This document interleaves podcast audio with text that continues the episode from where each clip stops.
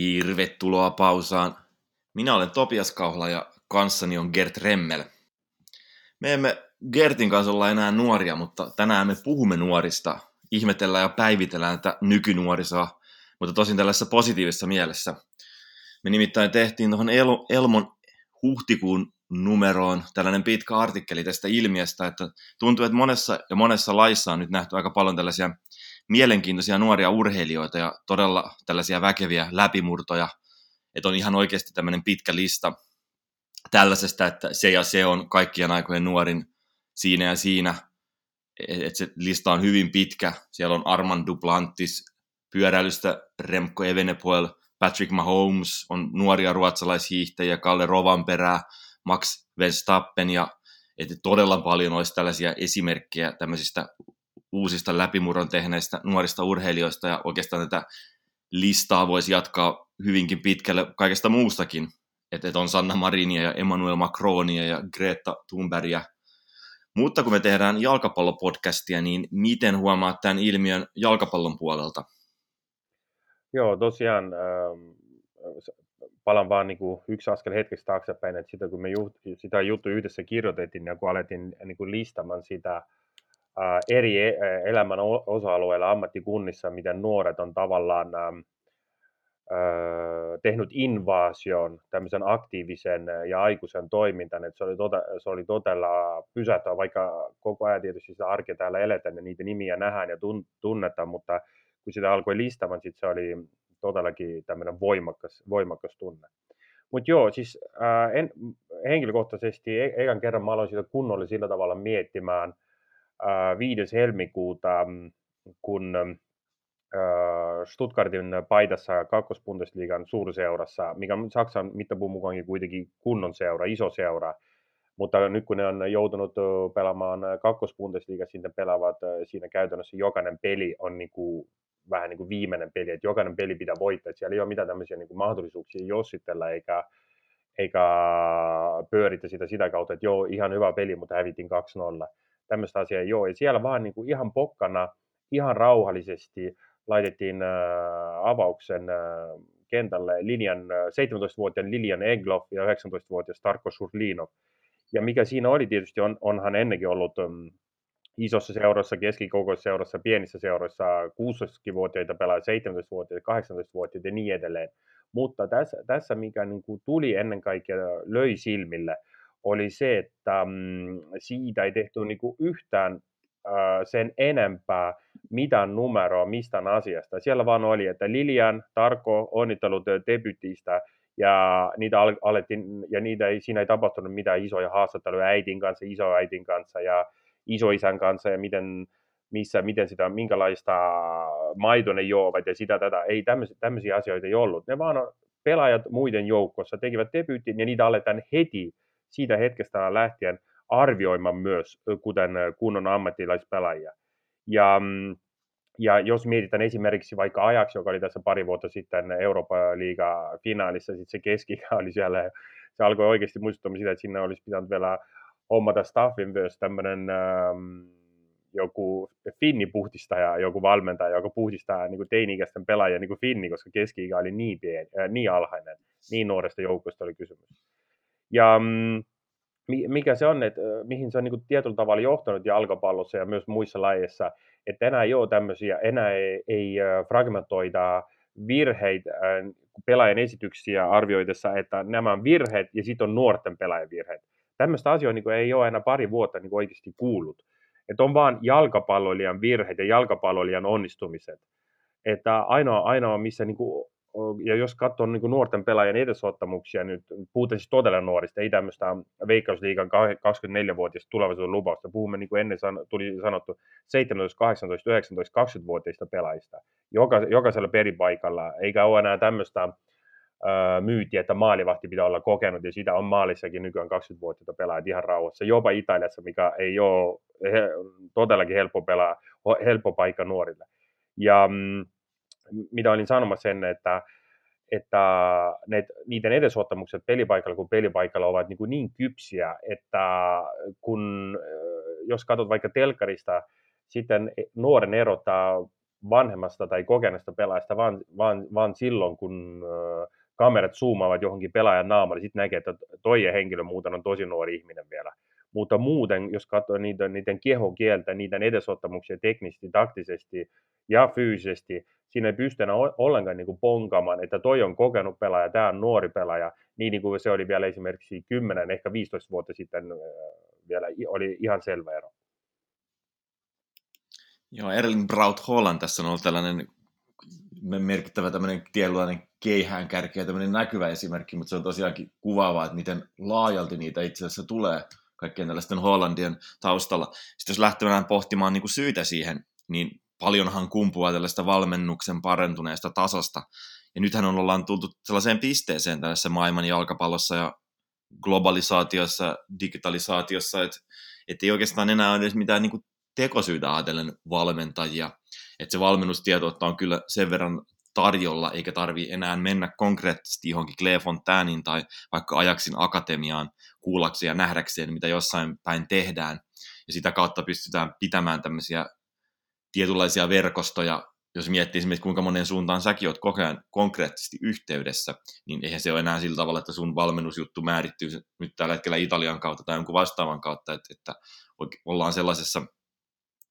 tilanteessa, että valmennusta, tietoutta on yksinkertaisesti niin paljon tarjolla ja monet sitä käyttää hyväkseen, että tässä se näkyy konkreettisesti, että on ne valmennuksen tulokset. Kyllä tämmöinen maailman eklektisyys että,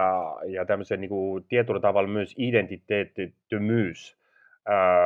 alkaa ottaa koko ajan enemmän valtaa. Se ei ole hyvä eikä huono asia, niin vaan niin tapahtuu tämmöinen tietynlaisen globalisaation kautta. Mutta joo, tosiaan se valmennuksen laatu, laatu parannus on ollut to, ää, nuorten puolella. Siis ihan kun nyt puhumme siitä, että 17-vuotias on valmis pelaamaan keskimäärin, Eglovista ei tule ikinä mitä Messi, että Messi ne on aina erikseen, mutta puhumme tämmöisestä tavallisesta hyvästä Bundesliga-pelaajasta tai kakkos Bundesliga-pelaajasta, ja sen massa on lisääntynyt merkittävästi. Ja se syy tietysti on se, että ne on saanut silloin kun ne on ollut 10-vuotiaita, 12-vuotiaita, 14-vuotiaita, 16-vuotiaita yksinkertaisesti parempaa valmennusta, tämmöistä valmennusta, missä niin kuin tietoisuus on enemmän läsnä, myös tiede tietysti, kun on siinä pohjalla jonkun verran, ja mikä siinä on tapahtunut myös vielä, että jo nuoret pelaajat oikeasti, äm, ne tekevät niin sanotusti töitä sen eteen, oman tavoite, tavoitteen eteen, että ne voisivat pelata ammat, ammattilaisina jossain vaiheessa. Että se ei ole enää vaan tämmöistä, että mennään pelaamaan jalkapalloa tai vielä vähemmän niin kuin harrastamaan. Tämmöistä asiaa ei ole. Me puhumme nyt koko ajan, pitää muistaa taustatietona, että tavoitteellisesti jalkapallosta ja tämmöistä ammattijalkapallosta tai siihen pyrkivää. Ja, ja jollain tavalla ne kaikki ne polut on rakennettu paljon selvemmin valmis kaikille, niin nuorille valmentajille kuin nuorten valmentajille kuin, kuin nuorille pelaajille. Ja, ja tieton, tieteen saatavuus on kasvanut myös räjähtysmäisesti, tieten, ei tieton, vähän niin kuin kaksi eri asiaa. Et siinä mielessä tämmöisen niin kuin uuden maailman tieteen popularisoinnilla kaikkien omien negatiivisten sivuvaikutuksien lisäksi mikä on välillä myös ihan absurd, absurditason jo saavuttanut, on kuitenkin kes, keskimäärin kehittynyt myös tämmöisen mm, tavallisen ihmisen, joka on tietystä jostain tämmöistä tieteenalasta kiinnostunut, ihmisen kyky lukea ja jopa, jopa jonkun verran ymmärtää tietätä loppujen lopuksi on parantunut todella paljon sen popularisoinnin myötä. Ja ja ketkä siinäkin tietyllä tavalla ovat jotenkin vähän niin kuin nopeampia ja dynaamisempia ja ehkä jopa pystyvät jollain tavalla niin kuin priorisoimaan paremmin, ne ovat tietysti nuoret. Ja, ja se on vain tämmöinen yksi, yksi esimerkki äh, siitä, että, että, että se ei ole enää niin kuin lokeroitu, että tiete tai tieto tai valmennustieto tai vastaavat asiat ei, eivät ole enää lokeroitunut niin kuin tietyn ikäjakaumun mukaan tai johonkin tämmöisiin savuisiin äh, tupakkakerhoihin, missä, missä pitää olla twiiti, takki päällä ja, ja pitkä parta. Et siinä se, se on todella paljon muuttunut kaikki, koko se dynamiikka keskenään, ja nuoret on siinä tietysti nopeampia ja jollain tavalla, luonnollisella tavalla aggressiivisempia. Joo, tässä on, kun puhutaan tällaista tietynlaisista ehkä nuoriin liittyvistä ilmiöistä, niin yksi sellainen on myös sosiaalinen media. Ja monesti sitä tietyllä tavalla ehkä ehkä sekin on muuttumassa, mutta sitä on jossain vaiheessa myös vähän niin kuin tavallaan tututtu jossain määrin vähän naureskelemaan sille tavallaan tämmöisessä tavoitteellisen jalkapallon maailmassa tai tavoitteellisen urheilun maailmassa, mutta esimerkiksi semmoinen pyöräilylehti kuin Cyclist teki artikkelin siitä, että minkä takia maantiepyöräilyssä on nyt selkeästi tällainen ilmiö, että nuoret menestyy paljon paljon paremmin ja aikaisemmin kuin on oltiin niin kuin edellisenä vuosikymmeninä totuttu, niin siinä nostettiin yhtenä tekijänä sosiaalinen media esiin. Eli jos on joku nuori pyöräilijä jossain, niin ihan tällaisen sosiaalisen median kautta, että sä näet esimerkiksi kuvan siitä, kun kuvan, minkälaisen lenkin Geraint Thomas on vetänyt, eli se nähtiin jotain kuvia, sen, sen, kun ottanut kuvat, otettu kuva sen, sen pyöräilytietokoneesta, sitten on kaikki straavat ja kaikki tällaiset, niin sitten se sosiaalinen media on jo ihan tällaisella näin konkreettisella tietoon ja tällaiseen liittyvällä tavalla tuonut sen, ne maailmat jotenkin lähekkäin. Että sä saat olla 17-vuotias pyöräilijä kaukana vielä niistä huippukisoista, mutta sitten siinä ollaan niin kuin tavallaan jo askeleen päässä, että ei ole enää tämmöistä kahta ihan radikaalisti erilaista maailmaa, että et sitä kautta sitten myös tämmöinen niin tietynlainen tieto levittyy ja jotenkin se maailmat sitä kautta vähän niin kuin samanlaistuu. Joo, ehdottomasti se, se juttu, missä sä puhuit siinä pyörälehdessä, oli, oli myös silmiä avaava, vaikka se oli aika lyhyt, mutta se kompaktista oli tuotu esiin todella, todella mm, mun mielestä osuvasti. Et siis siinä muutenkin tämmöiset kuin hierarkiat on rakentunut eri tavalla tai jollain tavalla jopa romahtanut. Sitten myös esimerkiksi sosiaalisen median mm, mm, tämmöisen voiman myötä myös nuorille ihmisille enää tämmöinen tietynlainen taso tai tämmöinen, kutsutaan sitä huipputasoksi, ei ole enää tämmöinen liian kaukainen ja ylimystifitsoitu äm, tämmöinen joku, jonkunlainen niin kuin kaukainen haavemaailma, mistä puhutaan vaan tämmöisellä kau, kaunilla kielellä, tämmöisellä ää, run, runokielellä, että kaikki ne kynnykset ovat niin kuin mata, mataltuneet, että kun Suomenkin tuotte jollain tavalla – aika ajoin, jos osaan nähdä oikeasta paikasta oikeita asioita, todella autentti, autenttista kamaa, miten huiput elävät oma arkea. Käytännössä 24 tuntia, miten ne elävät, mitä ne tekevät, mitä se vaati, mitä se ei vaati, mistä pitää luopua, mistä ei. Että kaikki tämmöinen niin kuin savuinen mystika, yli, ylikorostettu romantisointi, kaikki tämmöinen on niin kuin hävinnyt. Se, ja kun, kun kielikin muuttuu, kun kielikin on vähän niin kuin arkistunut, en, niin kuin tarkempi, äm, tämmöinen jopa tämmöisessä niin kuin perusjalkapallokirjoissa esimerkiksi on, on, on kieli muuttunut sillä tavalla, että enää ei ole lennokas hyökkäjä, vaan sitä vastaan esimerkiksi hyvän, ry, hyvän rytminvaihton omava hyökkäjä, joka, joka käyttää sitä rytmiä hyväksi esimerkiksi rytmikuljetuksessa eikä tempokuljetuksessa. Jopa tämmöisiä eroja, että se, se arkistuminen, mikä on myös osittain, mä vähän ohjan sitä takaisin sinne tieteen, tieteen ja tieton maailman, se arkistuminen on myös niin kuin nuori, nyt on 14-vuotiailla niin kuin, somen ja niiden etelä mainittujen asioiden osalta, ja kiitos ni, ni, niille elementeille, on tämä maailma niin paljon lähempänä, että se ei ole enää tämmöinen kaukainen maailma, mihin pitää, niin kuin poht, mihin pitää pyrkiä 20 vuotta. Se on itse asiassa se aika, aikajänne ja aikaikkuna on lyhentynyt osittain sen takia todella, todella paljon lyhyemmäksi. Ja urheiluhan menee monissa tällaisissa asioissa vähän jopa jälkijunassa, että jos ajattelee tämmöisiä mekanismia ja rakenteita, mitä on ollut ja miten ne on muuttumassa, niin jos esimerkiksi tällaista, jos ajattelee esimerkiksi musiikkia tai tämmöistä julkisuutta, niin siinä on ennen ollut kuitenkin kaikkea tällaisia media- ja televisiokanavia ja le- levyyhtiöitä siinä välissä, joiden kautta on menty, mutta nyt kun on tavallaan tubettajia, on sosiaalinen media, niin esimerkiksi musiikissa, niin se musiikki ja kaikki se koko tuote saadaan jotenkin paljon niin suoremmin ihmisiltä ihmisille, ilman että siitä puuttuu tällaisia niin kuin raskaita ja välillä jopa konservatiivisia välikäsiä, mikä tarkoittaa nyt esimerkiksi sitä, että ehkä tällaisessa niin kuin musiikissa niin kuin klassiset tiet jollekin bändille edetä pubien ja pikkuklubien kautta sitten stadion tasolle, niin sekin on saattanut nopeutua, että nyt tehdään jo aika isoja kiertueita, kiertueita heti ensimmäisten levyjen jälkeen ja todella nopeasti saatetaan edetä huipulle. Ensimmäisiä tässä oli omalla tavallaan Arctic Monkeys, joka 2005 rupesi silleen jo isosti breikkaamaan MySpacein kautta, koska MySpace oli just tullut. Eli, eli he pysty sitten, kun MySpacein kautta sai musiikkia kuuntelijoille, niin ennen kuin levyyhtiöt oli edes kunnolla hiffannut koko bändiä, niin ne alkoi kasvattamaan tämmöistä alakulttuurisuosiota, mikä nyt sitten tois, tois, silloin oli vielä alussa pientä, koska sosiaalinen media oli sinänsä uutta, mutta siinä oli ensimmäinen esimerkki tällaisesta, että ruvettiin tämmöisiä vanhoja, vanhoja rakenteita katoamaan siitä välistä. No urheilussa sellaisia tietynlaisia mekanismeja liitoissa seuroihin toki niin kuin vaaditaan edelleen, mutta, mutta on kuitenkin tällaisia tietynlaisia eroja, miten niihin suhtaudutaan. Että tällaiset niin kuin hierarkiat ja instituutiot on, on niin kuin henkisestikin jo vähän paremmin saavutettavissa. Että on, on sinänsä silleen niin kuin helpompaa nuoressa olla osa maailmaa, eikä mennä silleen oikeastaan niin hirveän ihmetellen ja ylikunnioittain jonnekin isojen aikuisten miesten vaikka jalkapallojoukkueen sisään. Jos on itse tullut sieltä junioripelistä, niin sen, sen näyttäytynyt silleen niin kuin henkisestikin, että tässä on isot erot näiden välillä. Mutta sitten kaiken tällaisen kautta niin sitä on ehkä vähän tämmöistä vanhaa hierarkisuutta kadonnut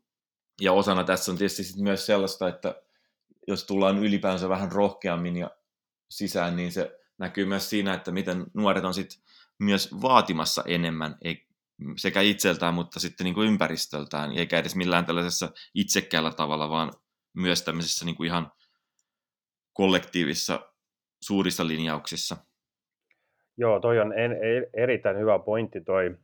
vaatimus, vaatimus, mitä mä sanoisin, suunnat, koska kun me puhumme vaatimukset, me puhutaan aina sitä, mitä seura vaati valmentajalta, tai me puhumme siitä, miten valmentaja vaati pelaajilta. Mutta toikin on tämmöinen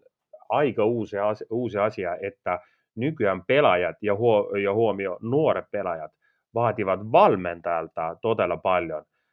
tai siis sanottu näin enemmän kuin aikaisemmin. Että ja nuoret ihmiset osa, osaavat esimerkiksi, jos puhutaan jalkapallossa, osaavat jo jolla, niin kuin, todella nopeasti asettaa itsensä tietynlaiselle kartalle, tietynlaiselle jopa tietynlaiselle perspektiivikartalle, että hae, haetaan esimerkiksi tietyn seuraan, tietyn valmentajan takia, jopa glamuurin esimerkiksi palkan kustannuksella, ja ne, ne haluavat mennä esimerkiksi johonkin Red Bull Salzburgiin, mm, joku pelaaja on valmis mennä suoraan esimerkiksi valioliigan tai ison Bundesliigan, mutta moni pelaaja menee Red Bull Salzburgin, Holland on tietysti siitä kaikista paras esimerkki, että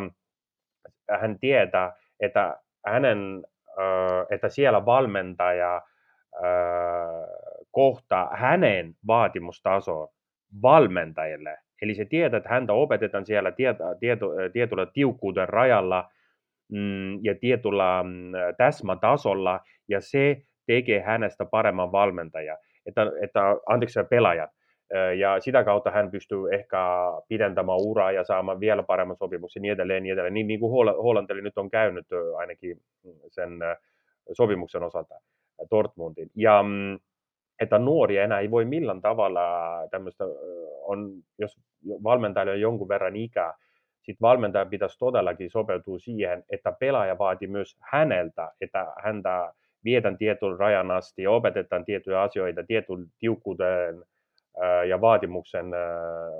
kynnyksen kautta ja tietyllä täsmätasolla. Että on tosi vaikeana nuorille tämmöistä niin kuin odottaa nuorilta, että sun karismaa pure heihin. Että tämmöinen asia, toi on tosi 80-90-luvun kamata jopa aikaisempi, missä hierarkian kautta ja oman niin sanotusti valmentaja, joka on tietoinen omasta karismasta, odottaa, että se ainoastaan vie pelaajan kehitys, kehityspolun polun niin eteenpäin. Se on, se on itse asiassa absurdi ajatus nykynuorille, jos, jos mietitään, että, että esimerkiksi Jose Murinokin, vaikka miten karismaattinen, miten paljon saavuttanut ja miten kokenut valmentaja on, on, on tietossa, että nykypelaajat ny, hänen nykyistä seurasta ja hänen edellisestä seurasta vaativat häneltä suoran tai epäsuoran parempaa ja täsmällisempää toimintaa. Että, ö, suurin piirtein, että Murinho sitä, että tämmöinen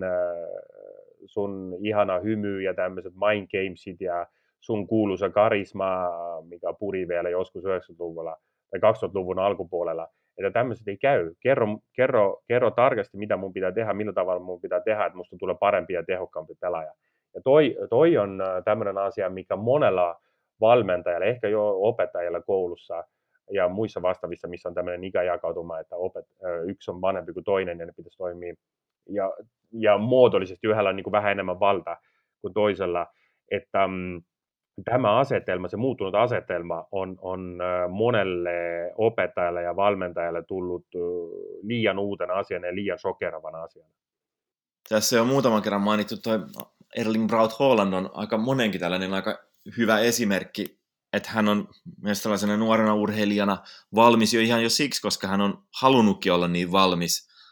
Eli esimerkiksi Red Bull Salzburgin pelaajat taannoin silloin, kun hän pelasi vielä siellä, niin kertoi, että miten Holland ei esimerkiksi vierasreissulla lähtenyt hirveästi mukaan tällaisiin korttirinkeihin, vaan luki artikkeleja ruokavalion ja unenlaadun kehittämisestä. Että et on paljon tällaista esimerkkiäkin löytyy. Ehkä tässä on toisaalta myös jonkinlainen kiirekin, että, että ennen saattoi ehkä kypsytellä rauhallisemmin, ja nähtiin, että jossain vaiheessa sitten, että se ura rakentuu vasta niin kuin vähän sitten myöhäisemmässä vaiheessa, että, että nyt sitten on kuitenkin joko pitää takoa heti aikaisessa vaiheessa, tai ainakin koetaan, että pitää takoa, mikä näkyy aika monella, monella sektorilla monella tavalla. Et esimerkiksi nyt kun me puhuttiin tästä musiikista ja kaikesta siitä, mikä jossain määrin varmaan myös reflektoi urheilua, niin on se, että jos pääsee nopeasti sinne stadion keikolle, niin sit sieltä on, on myös entistä nopeampi tie alas. Että et tässä oli, The Guardian oli esimerkiksi nostanut yhdeksi tämän koko ilmiön kasvoiksi Luis Capaldin, mikä heti debyyttilevyn sen jälkeen sai tällaisen jo ison suosion ja tosi ison kiertoen, niin häneltä sitten oli jossain tällaisessa palkintotilaisuudessa kysytty siitä, että miten nyt, että kun on jo tällainen hittilevy ollut ja näin paljon saavutettu, niin hänen hyvin skotlantilainen vastaus oli, että no okei, että ei se ole muuta kuin tie alaspäin tästä, että kohta se on kohta sen puhelin ei enää soi ja sitten se on vaan yksin kotona kissankin kanssa ja se kissakin vihaa sitä. Ja joka tapauksessa on aika myös sille, jos ajatellen urheilua, niin kyse aika kovasta kilpailusta, mikä tarkoittaa myös sitä, tai mikä kumpuaa myös siitä, että se tasokin on laajentunut. E-, ei vaan se, että, että on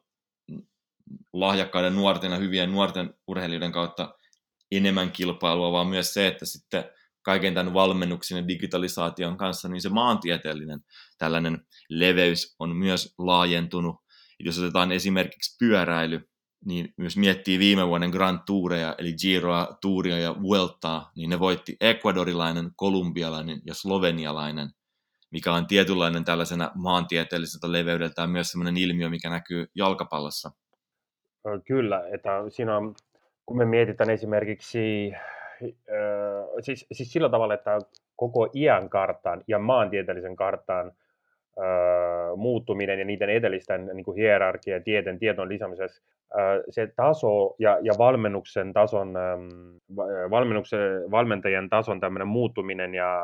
laatu nosto on ollut huikea. Kaikki sen öö, tämmöisenä tulemana tapahtui, tapahtui tämmöistä, että tulee niin kuin ollaan puhuttu tässä monta, tulee paljon nuorempia pelaajia, massa, massa tämmöinen pohja koko ajan leventyy ja leventyy ja leventyy ja leventyy, että se voi johtaa loppujen lopuksi siihen, että mm, jokaisen mm, muusikon, tai varmasti joht, tuleekin johtamaan siihen, että jokaisen hyvän ja laadukkaan muusikon tai jalkapalloilijan tai pyöräilijän tai niin edelleen, urat tulevat olemaan keskimäärin jonkun verran lyhyempiä ja episodisempia koska koko ajan, koko ajan tulee uutta porukka päälle, että enää, enää ei ole tämmöistä mahdollisuutta, että Tony Adams tulee pitkänä topparina sisään, ihan suhteellisen lahjakas, hyvä liiteri, pystyy potkaisemaan pallon pitkälle ja sitten pelin jälkeen vetää rasvasta makkaraa ja joo paljon bissejä, sitten se tekee 20 vuoden pelaaja, pelaajauraa. Ei, ei. Tulee uusi, tulee uusi slovenialainen toppari, Kimmoisa, pelaa 18-vuotiaana niin kuin aikuinen ihminen osaa käyttää kroppaa, kestä stressi, koska hän on ollut jo viisi viimeistä vuotta ajaksi akatemiassa, missä on koko ajan mm, ollut tämmöinen stressitapahtuma päälle kilpailuosalta, mutta hän ei pääse ajaksi edusjoukkoon, koska siellä on yksi vuotta häntä nuorempi, parempi pelaaja, ja sitten hänet siirretään johonkin arsenaaliin, tehdään joku moneyball-siirto, ja, ja hän ottaa sen Tony Adamsin paikan. Ja tämä sloveniakilainen toppari ei saa nauttia tämmöistä niin kuin liian hyvää elämää. Hänkin pitää koko ajan pushata ja pushata pushata, koska nyt tulee Ecuadorista kolme vuotta nuorempi hyvä toppari tule, on tulossa päälle ja niin edelleen. Se, se, se tämmöinen niin kuin, vyöry, mikä tällä hetkellä niin kuin jalkapallossa ja muissa urheilulaissa niin kuin vyöry, vyöry, vyöry, vyöry,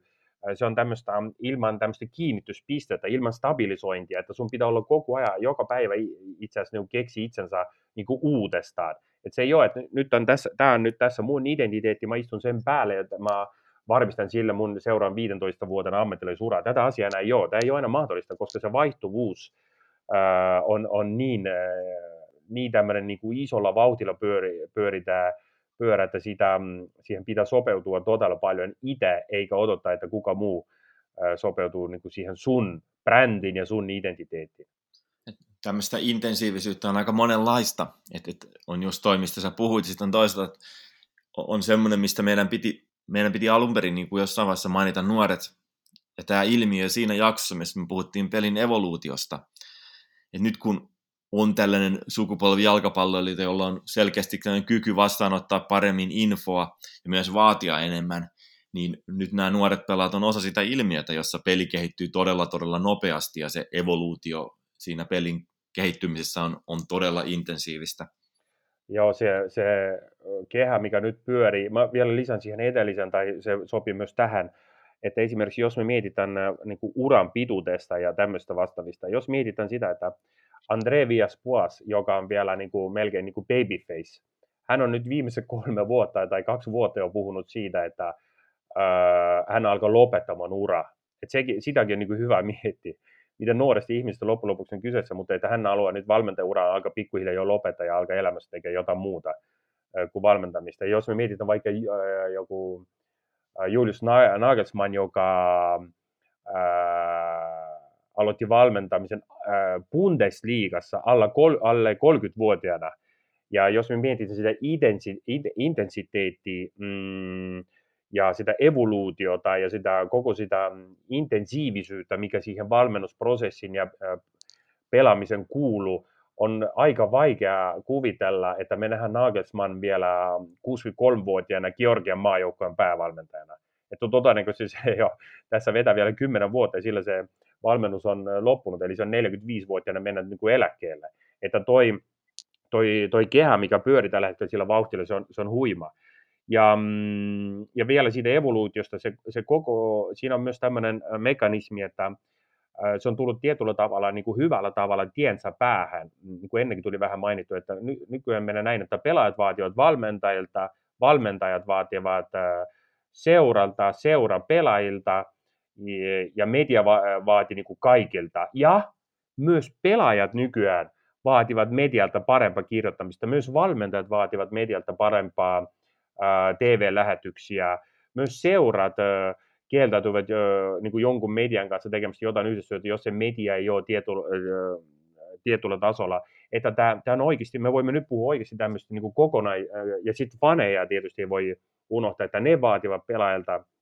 illasta toiseen, ei vaan, niin kuin, että itsensä likon panemista, että se ei riitä enää, että pitää pelata myös tietyllä tavalla, ja sitten se ei pääty valmentajan takaisin, jos se ei toimi. Joten se, se kehä, mikä nyt pyörii tietyllä intensiivisuudella, intensiteetillä, on, on tietyllä, tull, tietyllä tavalla tullut tähän päätelmän, tämmöisen lopullisen päätelmän, missä se on oikeasti niin kuin ympyrä. Jokainen vaati, tässä on tämmöinen pelin jatkuva kierto kaikkien niiden eri elementtien ja, ja mm, intressigruppien välillä, että se ei ole enää niin fragmentoitu kuin ennen siinä mielessä. Jos palataan näihin nuoriin pelaajiin, niin miten paljon sä itse näet tällaisia muutoksia sun omassa valmennusarjessa, kun valmennat Giorgione Calciossa? Joo, taustaksi sen verran, että valmennan niin edusjoukkuetta kuin U19-joukkuetta ja, ja mm, se on, mä en, se, sitä on niin kuin, pitää tehdä tämmöinen vähän nostalgian matka jonnekin taaksepäin, mutta kyllä se siltä, siltä tavalla tuntuu,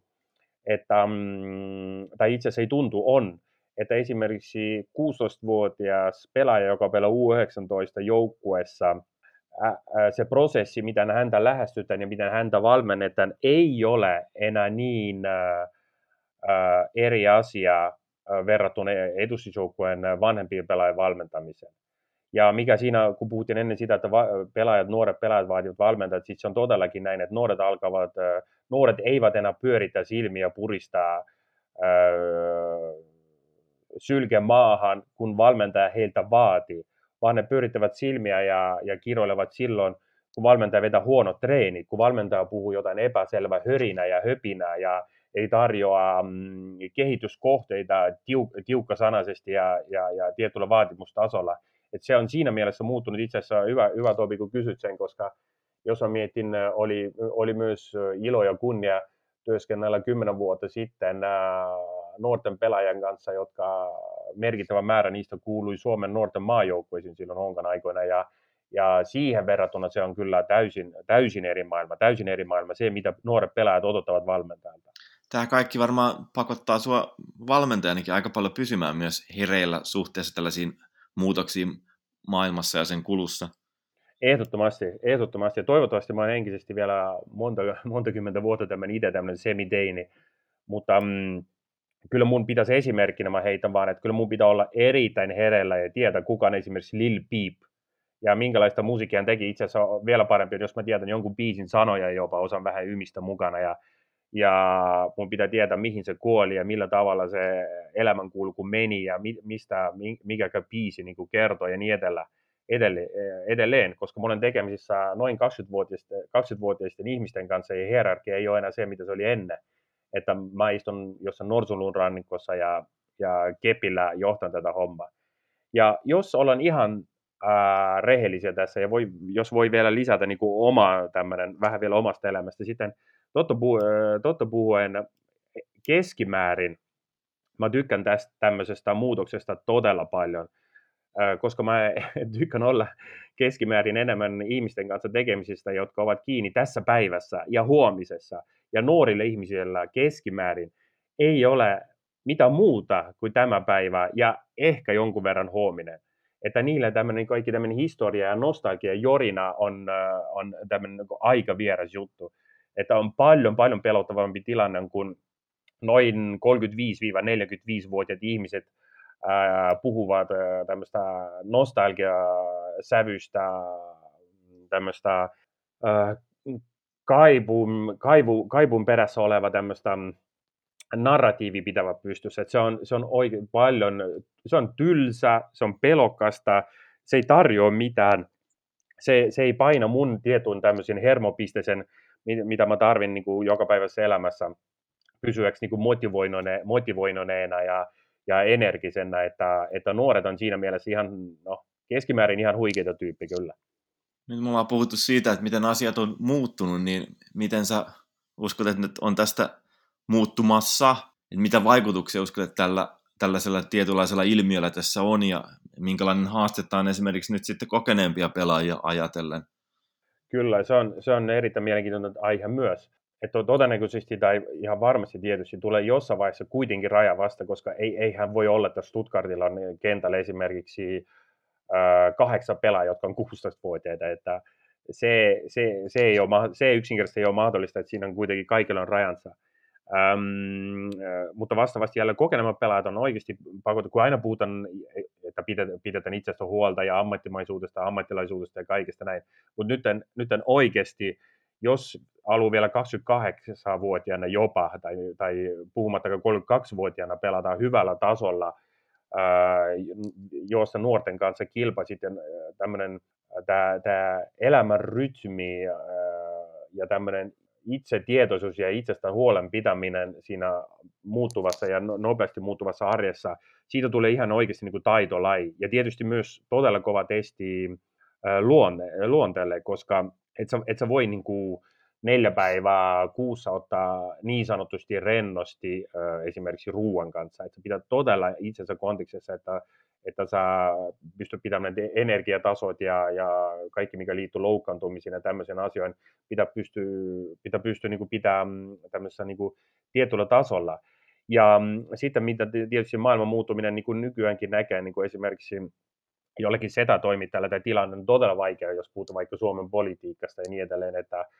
että ei ole enää ihan näin, että nuoret joutuvat adoptoitumaan vanhem, vanhempien ihmisten määrämiin sääntöihin ja tämmöisen niin kuin elämän rytmin ja elämän arvoihin. Että kyllä nyt jossain vaiheessa, tai ei jossain vaiheessa nyt heti, vanhemmat ihmiset pitää tulla vähän vastaan. Ehkä siinä mielessä jonkunlainen tämmöinen synkronoitu um, sopivampi keskitie tulee olemaan, tulee olemaan se juttu, että nuoret adoptoituvat vähän niin kuin siihen aikuisten maailmaan ja aikuiset jonkun, vähän enemmän kuin tähän saakka nuorten maailman. Että, että, mm, tai ei aikuisten, vanhempien ihmisten, mitä tein ennen virhe. Ja vanhemmat ihmiset sitten vastaavasti tulevat nuorten maailman vähän enemmän vasta, että, että mm, se, se, mä luulen, tämmöinen jonkunlainen balanssi tähän löytyy, ja mä uskon, että se pysyy jotenkin tässä koko muuttuvassa maailmassa vähän enemmän stabiilina kuin ää, tämmöinen kallella oleva suuntaus yhteen vasemmalle tai oikealle. Ja sellainen muutos varmaan nähdään, että jossain vaiheessa, kun me tällaisiakin keskusteluja käydään, niin me ei enää niin korostetusti enää edes puhuta ikäkysymyksistä, ei puhuta nuorista tai kokeneemmista tai vanhoista, mitä halukaan sanoa, että se ei ole enää kovinkaan relevanttia, vaan puhutaan ehkä vaan sitten jalkapalloon liittyen hyvistä tai huonoista pelaajista, koska se iän merkitys on jo isosti hämärtynyt. Haluatko sanoa loppulauteesi tästä vai jostain muusta aiheesta? Ei kun tuosta just, että, mm, että jollain tavalla esimerkiksi Marcello Bielsa, joka on kuitenkin lähempänä lopullista pimeyttä kuin tämmöistä lukio, lukio-nostalgia, on, on, on kuitenkin omassa tämmöisessä toiminnan aggressiivisuudessa ja toiminnan metodeissa ja tietyllä tavalla ajatusmaailmassa niin paljon nuorempi, paljon paljon nuorempi kuin moni, moni nuorten valmentaja jossain nuorten seurassa. Öm, joten ja tämmöisiä esimerkkejä me voimme heittää Pertti Kempistä lopetetaan äh, mihin vaan, että tämmöinen mielestä on loppujen lopuksi kuitenkin kysymys, eikä, eikä sun fyysisesti iästä ja millä, millä kaarella niin kusi lentää. Että siinä on kuitenkin toi, että, että um, ei ole nuorta eikä vanha ihmistä, on, on, on olemassa ihminen, onko se sitten urheilija tai valmentaja, joka toteuttaa joskus opittuja asioita, aina sitä samaa, mitä on joskus opittu, tai sitä vastaan ihminen, onko se sitten valmentaja tai urheilija, joka on aina luonnollisella tavalla, vaikka käytetään sana automaattisesti, oppimaan uutta ja uteliaasti kohta jokaisen eten tulevan tiedon, informaation tai, tai yksinkertaisesti asian.